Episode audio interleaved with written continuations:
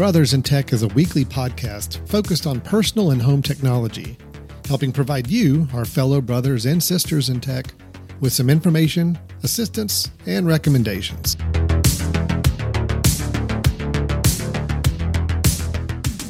Hello, everyone, and welcome to Brothers in Tech here on the Mesh.tv podcast network.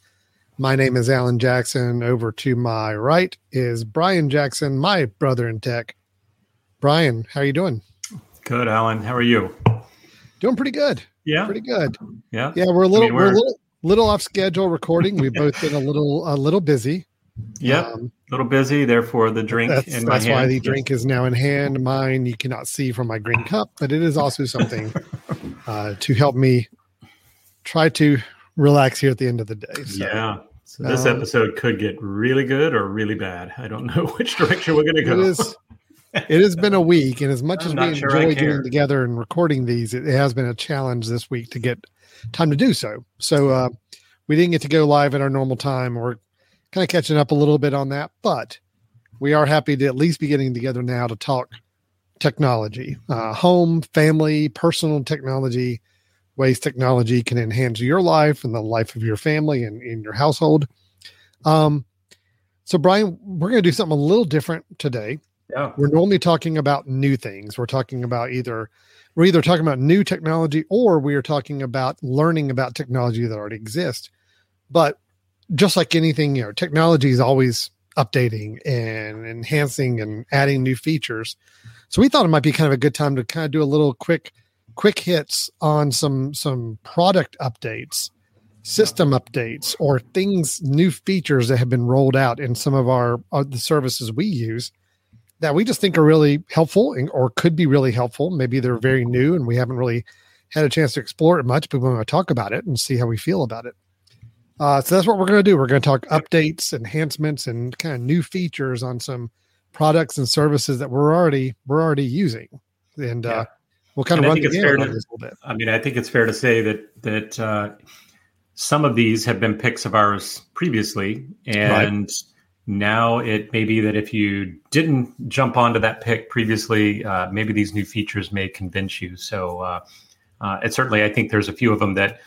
Uh, have been enhanced in a way that provides a whole different way of using it, which I think is incredibly cool. So, yeah, yeah I'm excited about this. This is great it's going to be a little bit of a grab bag of some different things. Brian and I both have a couple of uh, product updates and feature updates we'd like to talk about, and um, some may apply to you as listeners, some may not.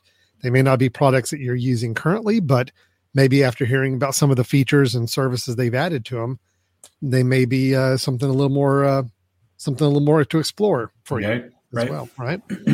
So let's do this, Brian. How about if you want to start us off? Let, let's let's okay. let you hit the first one you want to talk about, kind of a new product feature or service that we've been uh, starting to use or experiment. Yeah.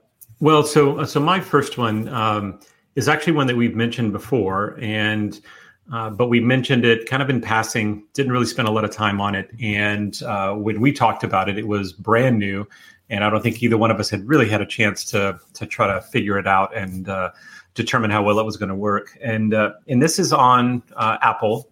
So for Mac OS and iOS, the integration of those two devices together. And so I'm talking about universal control. So universal control is kind of this new feature.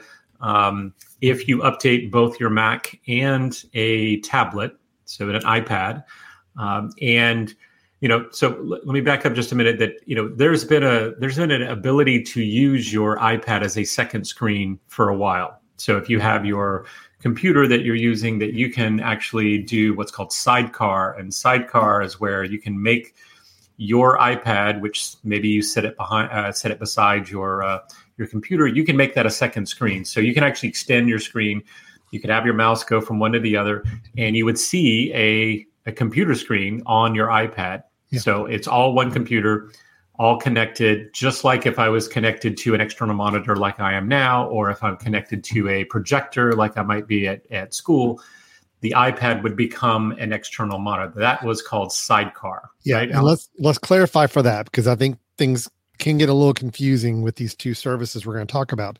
Yeah, like you said, Sidecar is that external monitor. So when you turn on Sidecar and you have your iPad next to your computer, in sidecar mode, it's it ceases to act as a iPad anymore. Right. It's no longer it is an, an extension of your computer desktop, and that's it. Correct. So Correct. you can't access your iPad apps. You can't do those things. It is now a monitor extension for your computer. Yep. And okay. so let me just say really quickly why I've used, and, and I don't want to spend too much time on Sidecar, but it, I think it's helpful to distinguish. I've used Sidecar when, let's say that I want to take my email and I want to move it to an external monitor so I can see it, but I don't want it taking up the real estate of my main monitor. So I always want it there. Or the music. Let's say I want my music uh, files over there on the right. So it becomes a monitor, it becomes a, a screen. I can slide it over, make it an external screen. But again, as you said, none of the apps or anything that's part of that iPad are now accessible. It's all being covered. It's basically projecting something new on top of that. Yep, that's sidecar. Well, cool. That's sidecar, right? And that's been around for what would you say, Alan? Maybe a couple years two now. years. Yeah, yeah, yeah, yeah two or three years, years, I think. Mm-hmm. So the new feature that's come out, which is called Universal Control, I think is incredibly cool. And I don't, I'm not quite sure that a lot of people still understand the difference between them. Um, so what what Universal Control is is that if I have a, a mouse or a trackpad or and a keyboard all connected to my computer that I'm working on, one of the one of the hassles that people have is they like their ipad. They like their ipad to be let's say that's my email and i want to pull up my email on my ipad have it over to the side or maybe it's a, a movie i'm watching on netflix or something like that. So the ipad is doing its job universal control actually allows you to move your mouse off your computer screen it recognizes that there's an ipad close by and it allows your mouse then to go from your computer screen onto the iPad. So now you are actually on the exact same trackpad that you're on right now, your keyboard, all of that will be will begin working on the iPad. So whereas I normally might have an external keyboard for my iPad, if I decide to send a message, I'll pull up an external keyboard and type some things on it. Now the exact same uh, keyboard that I have connected to my computer can be used for both, depending on where my cursor is so it's incredibly slick. So if you see the the the screen Alan sharing here, the image, you know what's happened there is that the computer, which is on the right, you know the the individual has moved their mouse to the left side of their screen, and when it gets to the left side of the screen, if they try to keep moving, it says, "Oh, I recognize that there's an iPad over here, so I'm going to move through the the left side of the computer screen into the right side of the mm-hmm. iPad, which is where that little dot. Um, Alan, I don't know if your cursor does your cursor work when you share like there. No, um, no. Okay, but there's that little dot on the on the left screen, which is the iPad, and that's the that's the the mouse coming into the iPad on the left. So this yeah. would be someone who has a mouse. They're working on their computer. They slide their mouse over to the left or right, wherever the iPad is, and it goes into the iPad screen. So now they can click on apps, they can click on icons, and if they started a new note or something, and I think Alan, you're going to show this in a minute. You start yeah, a new note, me... you can actually start typing, which is incredibly efficient and cool. So yeah, let me. Um, I'm going to bring up my iPad screen because I've actually got my iPad setting over here in universal control mode, and I'll kind of show you a little bit what we're talking about the best I can here. So if this is my iPad screen, I am on my laptop right now, like in front of me. This is the laptop I am currently recording on. And I have a mouse that I use with my laptop. Okay. Right. But now, if I go and take my cursor and move it to the far right of my laptop screen, it pops over. And now my mouse is now operating a cursor over here, which it still freaks people out when they see an iPad, right. a, an iPad with a cursor on it. But I'm using a, a mouse a USB or a Bluetooth mouth mouse, and I am now using it as a as a cursor. So if I go right. to my notes, and the click works, the mouse yep, click clicking. Works, I just right? clicked on it with mm-hmm. my mouse. I'm not touching my iPad screen. I'm using my mouse and keyboard from my Mac, my computer. Yep. So now if I open up notes, I'm actually typing on my keyboard right here, testing universal control. So now I'm using my keyboard on my Mac on my iPad without having to use an, its own external keyboard and mouse on the on the iPad. I'm using my existing keyboard and mouse from my computer. Yeah, it's pretty cool. I mean, yeah. it is actually your really hands never had to leave where Yeah. they normally are, which is the My hands are keyboard still and mouse that you right are. Yep. You're just going and sliding over to get to control a different device. That's what's called universal control. I've got these keyboard and mouse that can control two different things depending on where the cursor is. And um, and of course, someone might be uh, wondering, like, why is it a dot that's going around as a cursor rather than a pointer? And that's because it's representing where you would be touching, right? I mean, it's it's kind of representing touch now. So, uh, because that's the way you interact with the iPad. So, uh, I think that's incredibly cool. I mean, uh, I was there, there's been some times that it hasn't worked perfectly, where it hasn't recognized if I've moved my iPad around, and and it's taken a minute on that. Um, but I think as long as the two devices, Alan, correct me if I'm wrong, but I think as long as the two devices are on the same network and have Bluetooth probably connected between the two, and I think they have to be signed into the same the same uh, iCloud account, maybe. I think there I has think to be the a connection iCloud between account. the two. Yes, Yeah. I think they need to be on the same iCloud account. So you can't just get a buddy's iPad, and set it next to your computer and it just work right away. It needs to be on the same iCloud account. I don't Yep. even think I don't know if it needs to be on the same Wi-Fi network. That was uh That's a good, good question. question. I, yeah, um yeah, I don't know. I don't know if it's operating through tried it on the Bluetooth or or if it's actually a Wi-Fi. Uh, I think it is it what is can up around tell- Bluetooth, if I'm not mistaken, but I, I could be wrong. Yeah. Yeah. Um Yeah, it doesn't say anything about needing to be on the same Wi-Fi network. Okay. So, So, as yeah. long as they're Bluetooth, then you could probably connect the two, and you have the same uh, iCloud account logged in. You should be able to slide from one to the other.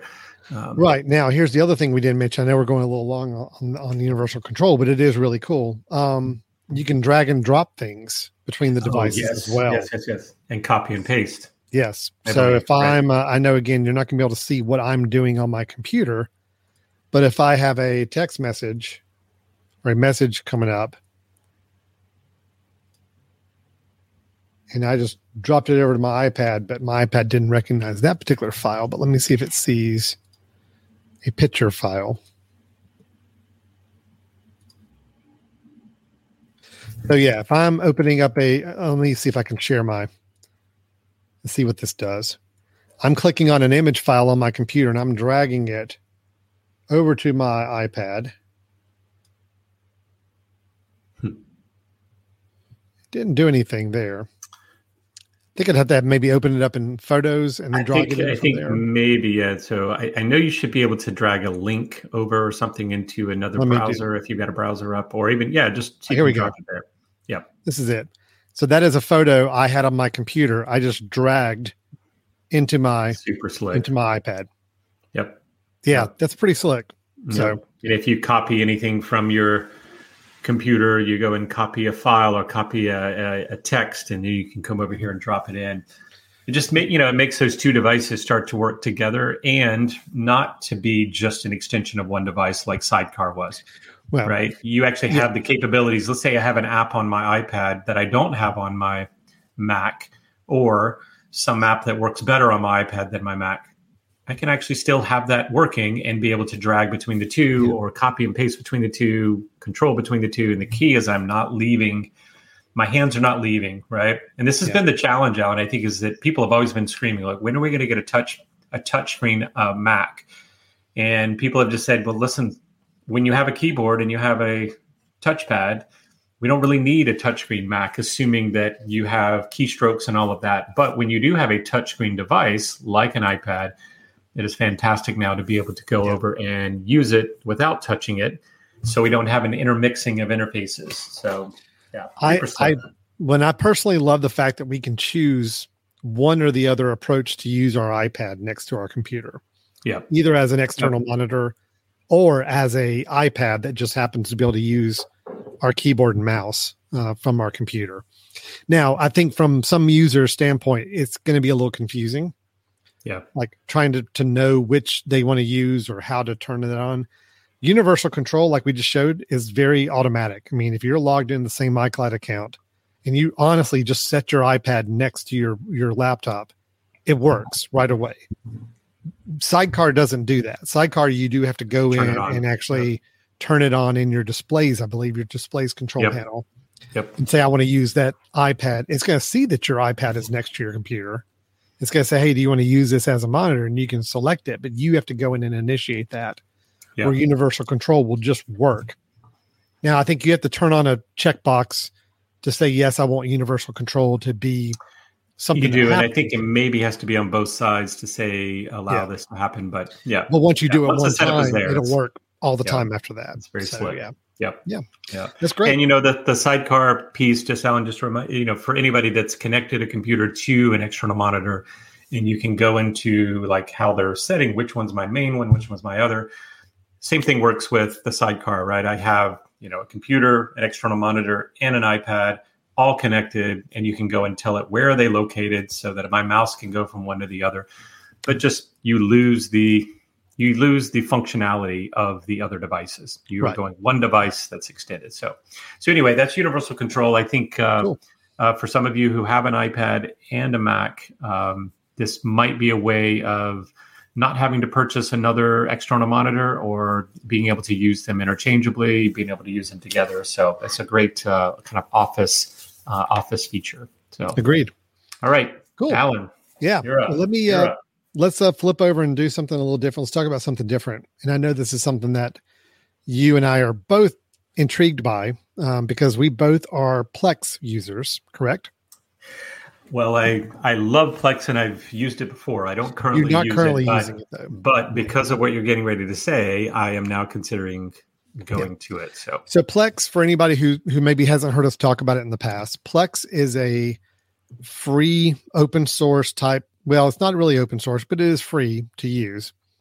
Um, where you can basically set up a computer or device to act as a Plex server, and it's a very simple walkthrough process to do that. And you can put your own movies and videos and music and photos all there for it to be its own media server that can be then delivered to different devices in your household. So imagine if you've got an entire library of home videos, digitized home videos, and you want to make sure that they're available for anybody who wants to see them on your, your home network, whether it be on a phone, an iPad, or another computer or a TV. Plex is a way to do that. Plex is kind of creating your own little media server for yourself.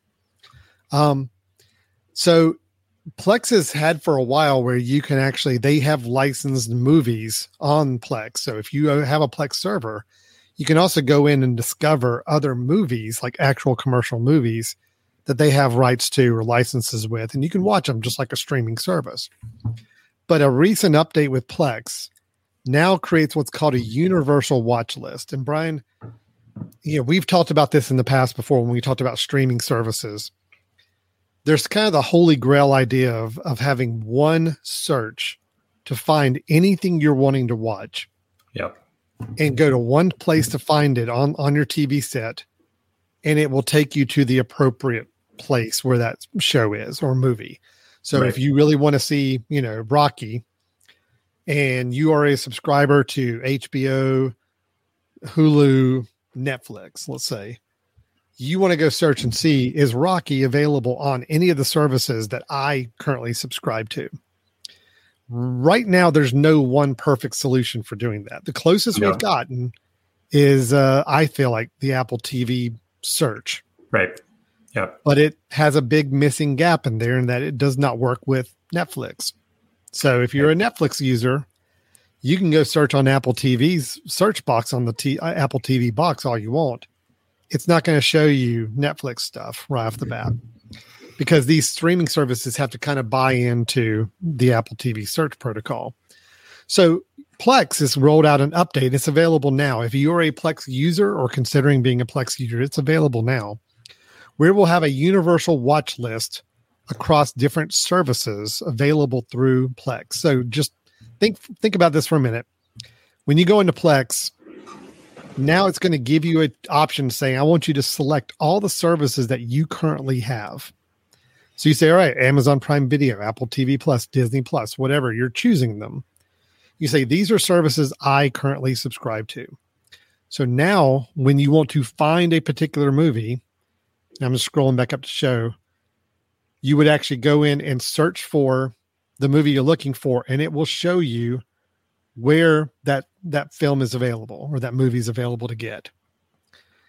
Again, you know, I, I've used an app called uh, Just Watch. Mm-hmm. You know, which is great. It's an uh, yeah. on a, you had a bit a bit about that a did. couple years ago, I think. It's an app on your phone, or there is an Apple TV version of it, and it does the same thing. But the difference is, is that uh, it's a separate app you have to kind of keep up with and go to. Where if you are a Plex user, it's right here as part of your Plex interface.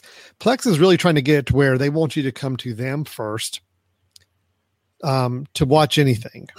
So whether it's on your own personal library that you have on your Plex server, or you want to search all of your streaming services and it takes you there.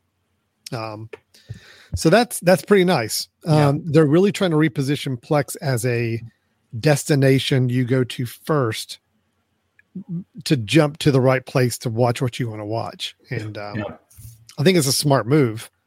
Um, will it convince a lot of people that were not already Plex users to start using Plex? I don't know. But for those who are already using Plex, it's a great, great feature, a great add-on. So, Alan, let me let me say why I think I'm going to start using Plex, um, where I'm not using it now. The reason I'm not using it now is I, you know, previously I've always I've always thought to myself, you know, I'm going to have, and I used to have this, but I have to update the the computer now. I'm going to have a Mac Mini or some sort of computer that's going to be constantly on, that's going to be connected and I can access it for movies that I've downloaded, music, and then I'll use that also to go and kind of view other things through Plex. But I haven't had that that server uh, in place for quite a while. You know, I've had to. Uh, that one's been incredibly old and, and and wasn't able to use anymore. But what I'm hoping is that this would allow me to pull Plex as an app on my Apple TV, and I would have a Plex server, or I'd have a Plex account, but not have a server yet. So I wouldn't have anything necessarily on my home devices that would be serving because this is going to then basically take the place of what Apple's TV app was trying to do. Yeah. Which is, hey, we're going to tell you what you want to watch next, or you can search things here and then we'll take you to them. But as you said, there's a big gap there with Netflix, with YouTube TV, some of these other things. So I'm hoping that I can just have my Plex account open up, have an app on my Apple TV. I've got two Apple TVs that I use on my, my, different TVs and tell it what services I have and at least start using it that way. Yeah. And then eventually, when I get another server at home, then I can say, by the way, there's my home movies and be able to use that. So I assume that would be the case, right? I could use this simply with even without a home server at all. I would sure. just use it as the the streaming the streaming home, right? Right. Yeah. I mean, like sure. It. I mean, yeah. Plex is a service that you can just, you know, hop into, get an account, and then start searching. Like I said, they have some movies that they have on their own Plex account yeah. server yeah. that you can watch if you have a Plex account. Um, now, one thing I thought was interesting on this news, Brian, is uh, they said that right now it is meant for searching movies that are like you know commercial movies on different streaming services or shows but they said that one option in the future that they're hoping they're going to roll out is where you can do a search and it could search other plex users libraries so for example mm-hmm. If you know again you have to be kind of careful how you talk about this because the idea is that you shouldn't have copyrighted you, movies on it. your plex right. movie server and definitely not be able to share them with other people to let them watch them but if you have a, let's say uh, your own short films or films you've made or, or things you've worked on or things you have access to and Home you movies. have it on your Plex server.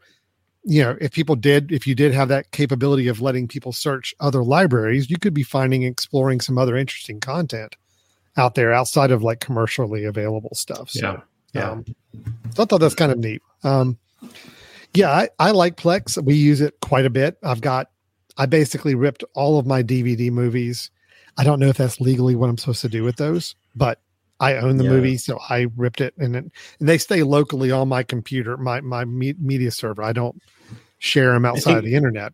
I think you're actually okay if you don't say the word "rip." I think you say like gently tore. I gently tore my yes, DVD exactly. Movies. Yeah, you gently tear them. Yeah, you don't rip. Them. I've got like a um, couple hundred DVD movies, you know, on my Plex server that I've turned into digital files, and then I've got hours and hours of home videos that we've shot over the years with our iPhones and camcorders and whatever else. So to be able to go to one place and say, "Hey, do I want to watch my movies? Do I want to watch my home movies, or do I want to search for a movie that is on a streaming service I already subscribe to?" Plex is definitely becoming more of a first stop place now for me to consider Yeah. using when doing any kind of TV viewing. Yeah, that's awesome. So I'm I'm super excited about th- this. This announcement was one that kind of gave me a new reason to go and take a look at potentially getting Plex back up. And um, yeah, Well, we're- I'm- I'm We're big fans of Plex here. So plex.tv is where you go, P L E X dot TV. And again, you can get a free account uh, to go in and just start using Plex. But if you are industrious enough to want to set up a Plex server, um, there's definitely easy way. It's, they make it really easy to do so. But you do need to have a computer that's going to be available to be that server on a regular basis. So yeah. Okay. Very cool. All right, Brian, What uh what do you got next? Okay, so the next one um, I'm actually really excited about because um, this is a service that you and I have talked about many times. Um, actually, I, would, I think you're still a YouTube TV user. Yes, correct. I Yeah. am. Mhm. And I am, and I am a devout user. Um, even as they raised their prices not long ago, it wasn't enough for me to say, no, I don't want you anymore. I still love the service. So, you know, just a reminder for everyone YouTube TV is um, a live TV and DVR type um, service that allows you to, you know, obviously have live TV that you can watch, but also um, uh, unlimited DVR, be able to say you want to record things. And Alan and I have both loved these. Uh, I I still will take credit. I remember using it first. I think you were a Hulu person, and I finally got you over to that. Our entire family uses it because Yep. honestly, I can say that, especially on an on an Apple device, the user interface is just unmatched. I have That's yet good. to find anything that works as as well as YouTube TV does in terms of uh, live TV. So, but you and I have also talked that one of the issues that we had, or at least that I had, and I think you agreed, is there are things that I would like to listen to while I'm in my car, while I'm driving, that are only being presented on TV.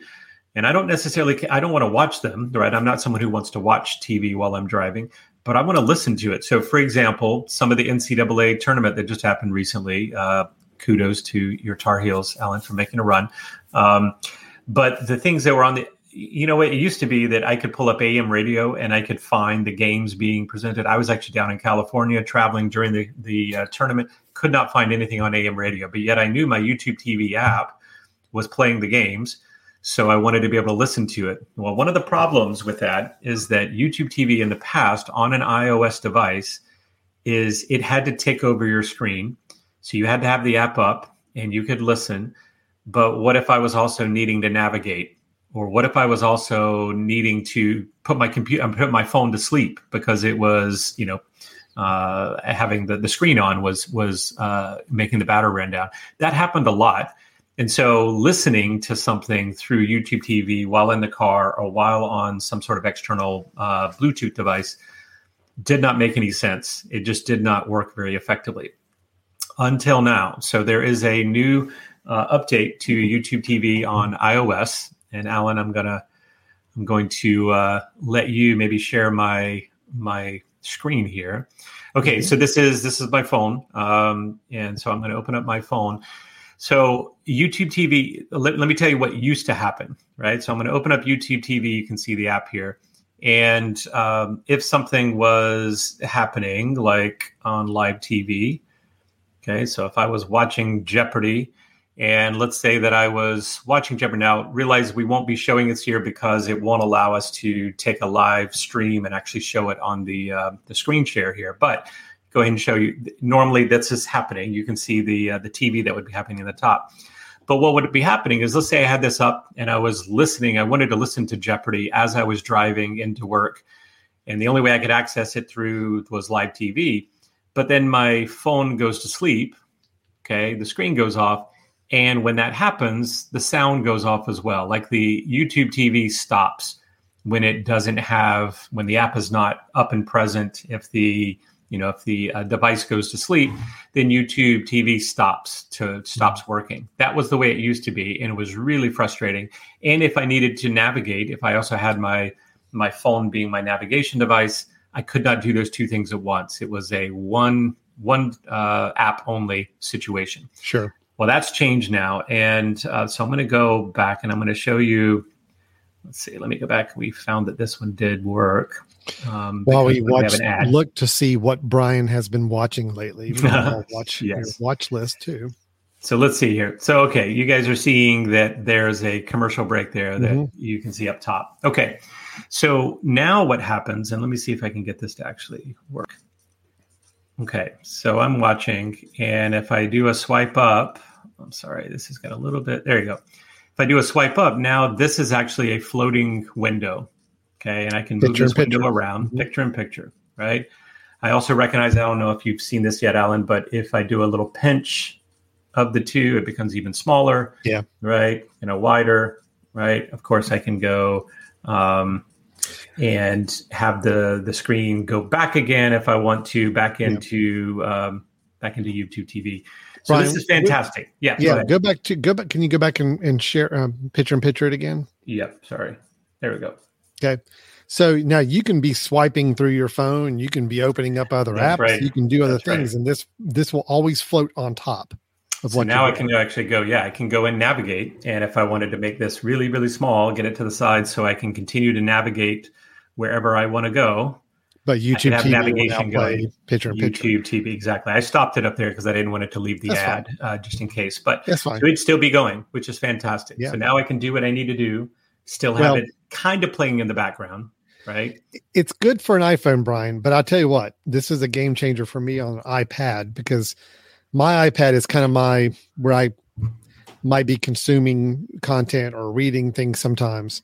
To be able to do YouTube TV as picture in picture means I can go and be reading things or or having and still have the the live Yeah. TV playing up in a corner, which you know for an iPad that's a big iPad with a nice big screen. That's a lot of real estate you can uh, make Yep. use of, and it's Yep. just uh, it's nice knowing now with YouTube TV it doesn't have to take over your entire screen, which was the Yep. problem before. You're right. This is great. It's good. So now I'm going to give you a couple of really uh, important things that I've that I Okay. found out by testing this, and I don't know if you've done these or not. Probably have, but um, so I also thought, oh, you know, what'd be interesting is if I if all I want to do is listen, which of course in the car, that's all I want to do is listen and maybe have my navigation up if that's what I'm doing. I wanted to be able to slide this. So if I go up and I slide this to the side, you can see it goes in the little tray on the Oh. side I didn't know that. okay, which is super slick. But here's the issue it will only continue to play and sound will come for 30 seconds.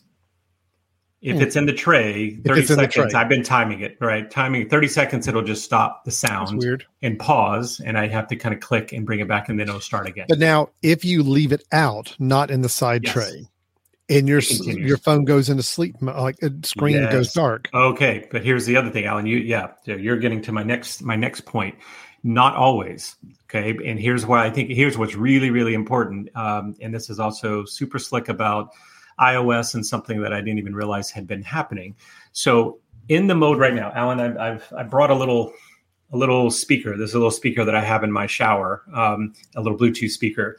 And what I wanted to do is show you that. So right now, I'm going to play the sound that's coming from this. Okay, you can hear the, the music in the background, right? So that's the commercial break music that's happening. Now, if I shut off my screen,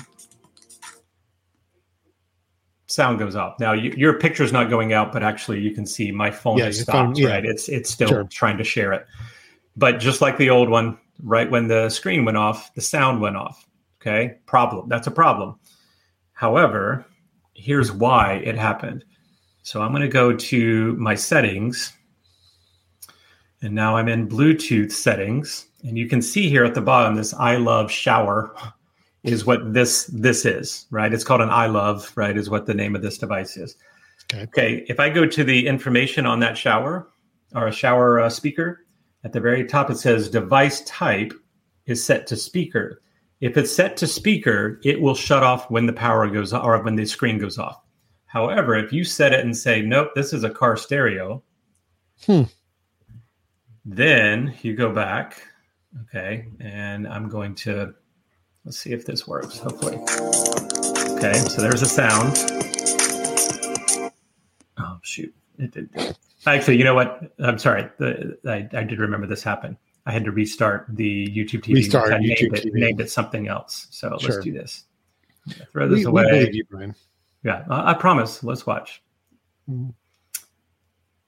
Okay, so I'm restarting YouTube TV, and let's go back to wherever I was before. I think it was this was showing a Mhm. yeah. Let me get back to where it. Okay, so there we go. All right, so now I'm going to slide it up. Sorry, I don't like that particular feature, Alan. I don't like how it doesn't want to. Let's see. We're having fun. In case you're listening on audio, uh, This is right now, super exciting if you're on audio right now. fumbling around on his phone um, to make the picture in picture work correctly. Okay. And Alan, uh, that is one thing I was actually going to mention about that I don't like about this. It actually, in order to get picture in picture, you have to slide it up as if you were going to get rid of the app. If anybody knows with the touchscreen, right? But you have to do it. As you can see, it's kind of going away. Let's see. Wow, this is this is powerful, powerful TV It's, here. this is amazing. Uh, oh, there we go. Ah, there you go. Sweet. got it. Okay. So it's up, right? Let's see if it works. Nope. Okay, that didn't work.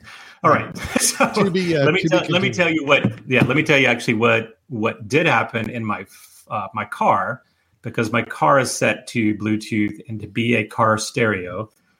That when it went off, it continues to play, and so I think that once you have it set up so that it is a car stereo or one of the other devices that's not considered just a Bluetooth speaker. So there are different settings within those Bluetooth speaker, hearing aids, those sorts of things. It needs to know what it is. And I think that um, if you can get it set up correctly, and this could also be because we're screen sharing and, and all the Yeah, we are we are set up in a kind of a weird setup here, just having our phone and devices connected things. to our uh, computers at the moment. So, but yeah, uh, the idea is that yes, you can set it up, and it's how there is a functionality to say, I want the sound to keep playing even Yeah. if my screen goes dark. Well, I'll tell you today, Alan. I drove home, put up, pulled up YouTube TV, and my phone was on my my wireless charger, kind of on my dash. I pulled up YouTube TV. I put on the Masters, which just started today. Started playing it, and then I turned the screen off, and I just listened to the Masters as I as I went uh, through. And of course, that's something I could not do from radio, radio, or I would have to get some other creative sort of audio only to be able to do. So so there is a, a feature that allows you now to not only do the picture in picture, which I think is great. I don't particularly like the functionality of how you get to it by swiping up. I think it would be better if you were able to go to the video screen and swipe to the side or something and make it uh, become picture in picture. But Yeah. having that ability is great, and then also having potentially the ability for it to be recognized as a audio source as opposed to just an app that when the app's up it plays and when the app's Mhm. gone it's, it goes away so so youtube tv i'm i'm i'm i'm actually incredibly impressed even though they continue to raise their prices i'm incredibly impressed that they are not resting on their laurels. I mean they they are Sure. continuing to add channels. I think this week they added with the weather channel and maybe one other channel. So they've got tons of channels now uh, tons of capability um, and it looks like they're also kind of improving their app. So yeah. Yeah, So I'm I'm, a fan, I'm happy and with it's great. Yep. I, I and I know you know you were showing so much of the example on the iPhone, which is great, especially for your your kind of situation where you wanted to have the audio, which is also a great feature. Again, I'll tell you, I was just doing it over here while you were talking, and I wasn't really paying attention to you. I was just playing with it on my iPad, and again, just having it just there on the screen while I'm working on other stuff, live Yep. TV. Yep. You know, like if you're watching a ball game or something, and you but you don't want to like be consumed with watching it just on full screen. You want to have in a corner. It's so nice to be able to do that. So, thank you YouTube TV for rolling. that Yeah, out. Absolutely. that's great. Um, right, we got Brian, I'm going to kind of cap us off with a couple of Google related updates because I know we talk about Mac stuff a lot. We kind of gotten into a lot of iPhone and iOS and other things there, but we can't forget, you know, the other companies out there that are doing some things in technology. Um, Google being one. Granted, I know YouTube we were just talking about, but this is talking specifically about Google. Um, Google obviously keeps adding new services, new features to those services all the time. Uh, just just a couple of two of them I found that I'm personally really interested in because I think it's going to be very helpful. The first one being about Google Docs. So Brian, I don't know how much you use Google Docs as any kind of uh, writing, you know, word processing. I use it a decent amount, yeah. Mm-hmm. Okay, so they're going to be starting to roll out um, tools to let. Well, as the headline is kind of being a little cheeky about it, but uh, nudging some users to write less dumbly, which you know, just being funny. But the idea is that it's going to be offering style and tone suggestions to your writing. So, kind of like how uh, services like Grammarly have been doing that, where they're going to try to analyze your writing and give you suggestions on different ways to phrase things, different things that might help improve the tone or clarity of what you're writing. I know Microsoft Word has some of their own grammar and along with spelling check. But the fact that Google is going to be rolling this out for Google Docs, where you're going to have stylistic suggestions that you can have it flagged for you, word choices, inclusiveness suggestions, conciseness suggestions, and voice suggestions. So here it's like showing you a purple squiggly line anywhere it's finding one of those options. I mean, again, it's going to look just like Microsoft Word does with its kind of grammar check. But I love the fact that this would be inside of Google Docs, which again is a web-based platform, you know, for doing word processing. It's much easier, I think, for sharing Word documents with right. other people. But right. to know that this is becoming a little bit more of a full functioning, true high end word processor when it adds features like this in there. Um, of course, you can turn those suggestions off, but if you have them on, it's going to highlight for you not only spelling, but grammar, and also just where it sees redundancy in words, or it could has recommendations on ways to write it a little more elegantly and make it just uh, sound nicer and smoother. Yeah, you can certainly do that. Now, this is all well and nice, um, and it will be a free thing whenever it's rolled out to various accounts. But unfortunately, right now, it's only available on certain plans if you are a Google customer. Um, I think right now they're saying it's going to be available on the business standard, business plus, and enterprise level and educational level accounts but not just your general standard Google account. Yeah. Now, that normally tells me it, it'll be available in the future, but if you are currently a Google business user, they're going to be rolling this feature out first to those users once you actually pay for their Google accounts um, with yeah. that. So, so Alan, this seems like this is maybe just an enhancement of their spell check, grammar check, things that have yeah. been around for a long time, right? They've had grammar checks on there it to another yeah. level, right? This is really enhancing writing. This is really saying, look, right. I'm like we're looking at your writing, and uh, you maybe added a few too many words here that could really be mm-hmm. boiled mm-hmm. down more concisely. We're trying to help you enhance the tone of your your writing a little bit. And again, these are not things that you have to have on. You can turn them off and say, I, I don't need you to suggest these things, but it is really going to be more for style of your writing. So yeah. grammar a little included in that. And of course, it's still going to keep flagging your spelling, but this is really about trying to help style, improve style your writing in general. Yeah. Yeah. No, that's great. Let me let me give a really quick additional plug to Google Docs because okay. um, as an educator, I've been using it for a while to have the reason I use it rather than having a student send me a Microsoft Word doc is because I can go in, make some comments, make some edits, and I don't have to resave the document. The document's already saved. And also, what's beautiful about Google Docs is that everything is saving on the server. So if I go in and make some changes to a student's document, the student goes in and makes some changes. And maybe they submit a document, and before they met the deadline, but before I actually grade it, they make some other changes. Well, I can actually see that. I can see that you know, show me the version that was one week ago when they submitted it. Show me the earlier version before we made these last changes. All of those things are the history of the document and they are automatically mm-hmm. saved, which is fantastic. Yeah. The other thing that's really helpful, and if, if you haven't used this before, I would highly suggest doing that. You know, if you're collaborating with someone and you want to give comments for example, on the document. They go in and add comments. You can certainly do that in Microsoft Word. You can do that in in Pages. But one of the things I've noticed is is really really slick about Google Docs is if I go in and I and I uh, select some some text, Alan. Say you send me a document. I select some of your text. I want to make a comment on it. So I say add a comment, and as I start typing in the comment, it actually recognizes some of the some of the comments I've made before and tries to it tries to fill in, tries to go ahead and auto fill in some of the things that I'm going to say. So I could be saying, you know, this uh, this information or, or, you have a run-on sentences as i'm starting to type run on it starts predicting hey do you want to go and say run on sentence? So i can quickly kind of tab forward and say yep you got it. That's what i wanted and it is remarkably good. Some of the language i'll use in there is like oh wow uh, you actually are reading my mind as to this is a run-on sentence or this is um, uh, this is something you said earlier. This is something that you know please remember to reference your you know your information. And if i continue to say the same thing over and over rather than going in and doing a copy and paste it's actually remembering hey here's some of the things that we think you're trying to say. Now it's a little freaky because it's I was going to say, if there's one thing Google's good at, it is yes, knowing what you're thinking. Info, yeah, yes. it's getting my info. But uh, but for someone who goes in and yeah, you know, wants to save yourself some time by it being able to predict some of the well, previous comments you've made, yeah, it's really, really helpful. Look, I know Microsoft and Apple, for that regard, have both you know, tried to add those more collaboration features to you know Microsoft Word does have like OneDrive and it has ways of sharing documents and trying to foster collaboration. And uh, I Apple's done that with their Pages doc uh, app.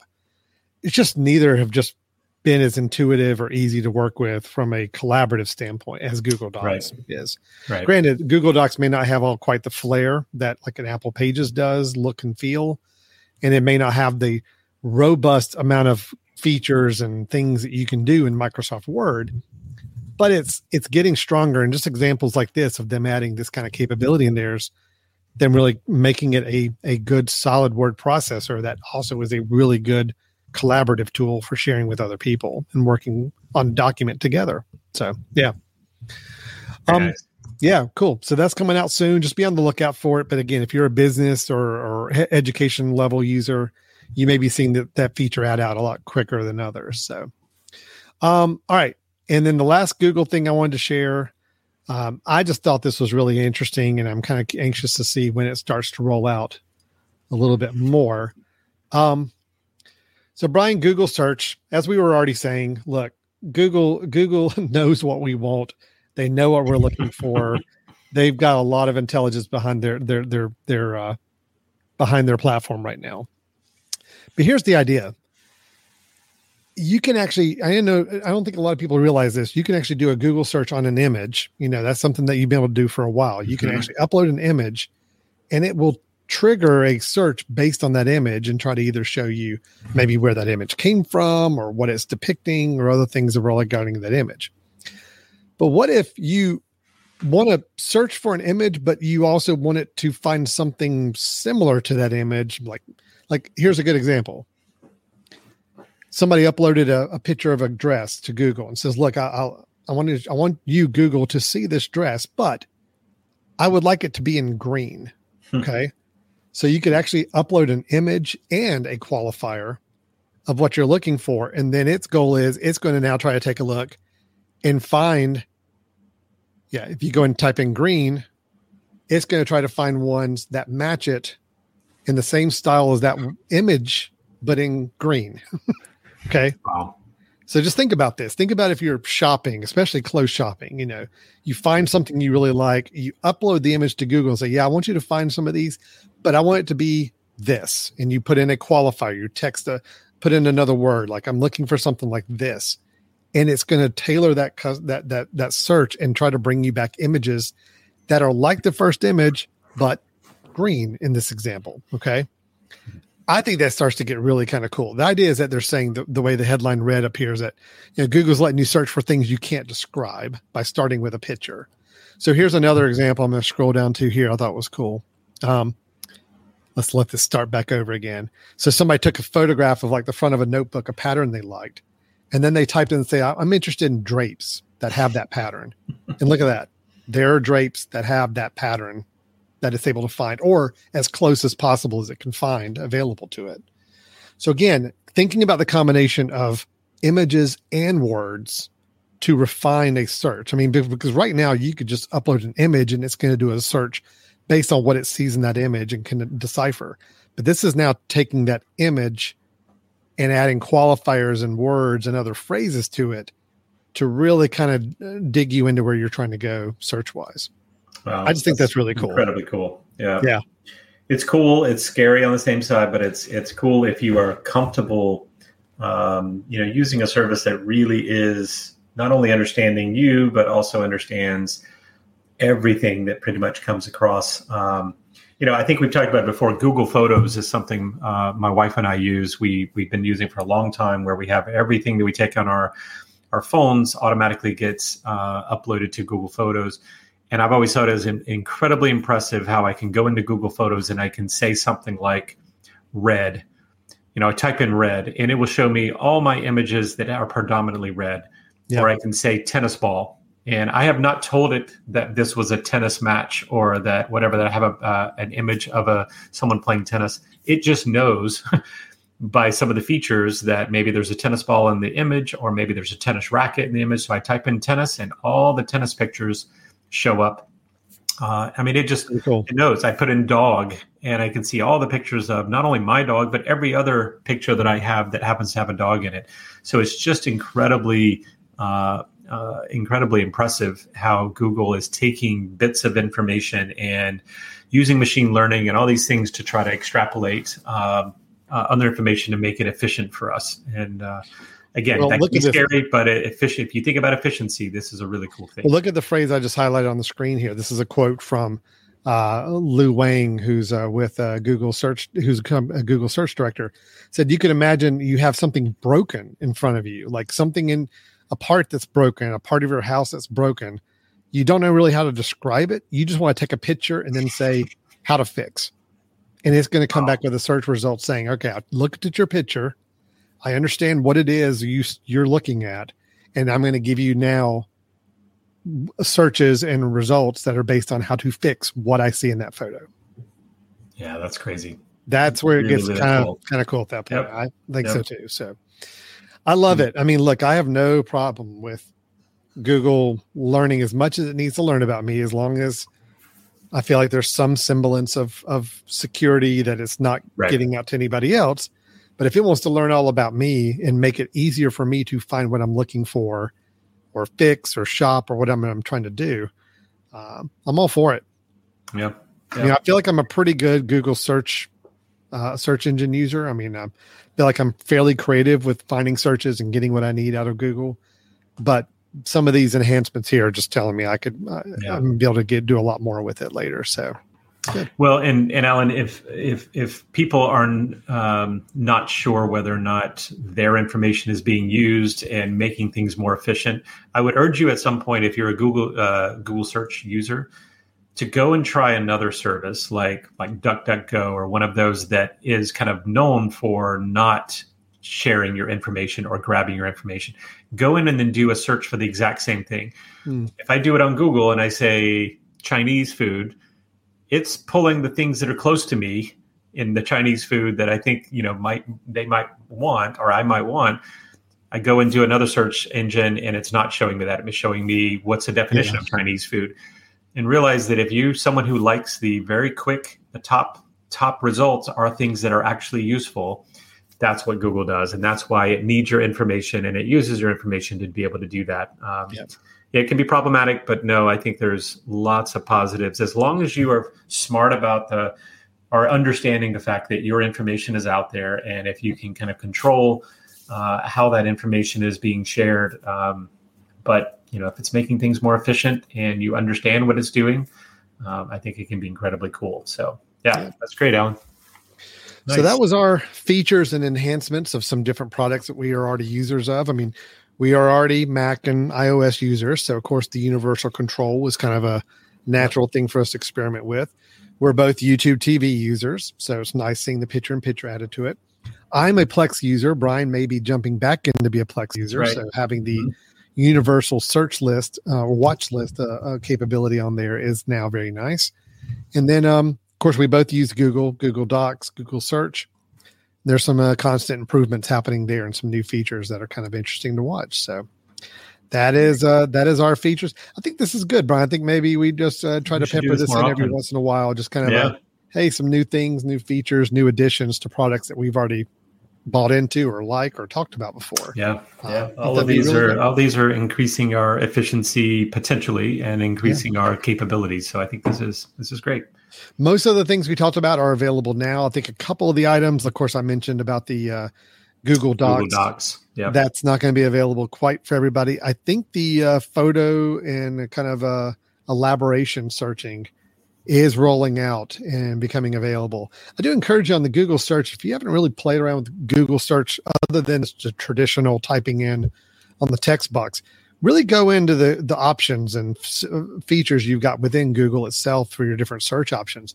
A lot of people don't realize you can upload a photo and get some really interesting search results off yep. of that. Um, we did that one time. I think my son found a a picture somewhere like a you know a professionally done photo in a restaurant somewhere and just really loved it. And but we had no idea who painted it or who who did it. Take a picture of it, send it to Google, and we was able to find out, hey, here's the artist, and here's places you can buy this print. And so it's very nice. So use some of those Google capabilities for searching. It looks like they're only going to get uh, stronger and better as they go yep. along. So yeah, for sure. Well, Brian, if anybody has their own suggestions of features, benefits, or, or, things that have been added to some products that would be worth talking about, how can they let us know about that. Yeah, you can drop us an email at info at the mesh.tv. Uh, so info at the mesh.tv will come to uh, those at the mesh and be filtered to us if you uh, kind of mention something about Brothers in Tech. Uh, tell us a little bit about some maybe new features that you're really excited about about current uh, current technology or some technology you want us to talk about in future episodes. Uh, you can also go to our website our website is www.brothers-in-tech.com. And that's where you'll find previous episodes um, as well as the, uh, we'll have some additional information going in about some of our suggestions and some of our picks um, that you can go in and uh, find as a resource. So brothers-in-tech.com. All right. Well, that is going to wrap it up for us tonight. So thanks so much for watching or listening to Brothers in Tech. Uh, again, we talk family, home, personal technology, and some, you know, we have our uh, suggestions episodes once a month where we come up and share with you some new technology we're trying out that we're really liking, want to recommend. Then other episodes, we do a little deeper dive into a particular topic or area of interest to educate a little bit on some home and family technology. So, with that, Alan Jackson, Brian Jackson signing off. We will talk to you next time. Thanks a lot for listening. Bye bye.